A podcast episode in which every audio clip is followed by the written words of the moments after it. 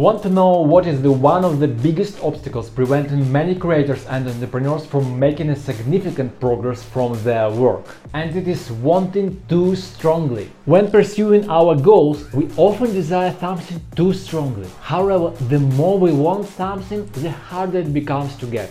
This is because our conscious mind start to interfere and try to do the work of the subconscious. It's like imagine that instead of automatically eating, you turn into a small child and have to relearn how to hold spoon and how to chew. Instead of giving the subconscious mind the possibility to figure out how to best solve the problem and to come up with ideas, we rely solely on only 10% power of the conscious mind, not allowing the remaining 90% of the subconscious mind do the work for us. Get Alex's new book for free 15 Journaling Secrets. Link in a description or bio. Subscribe for more.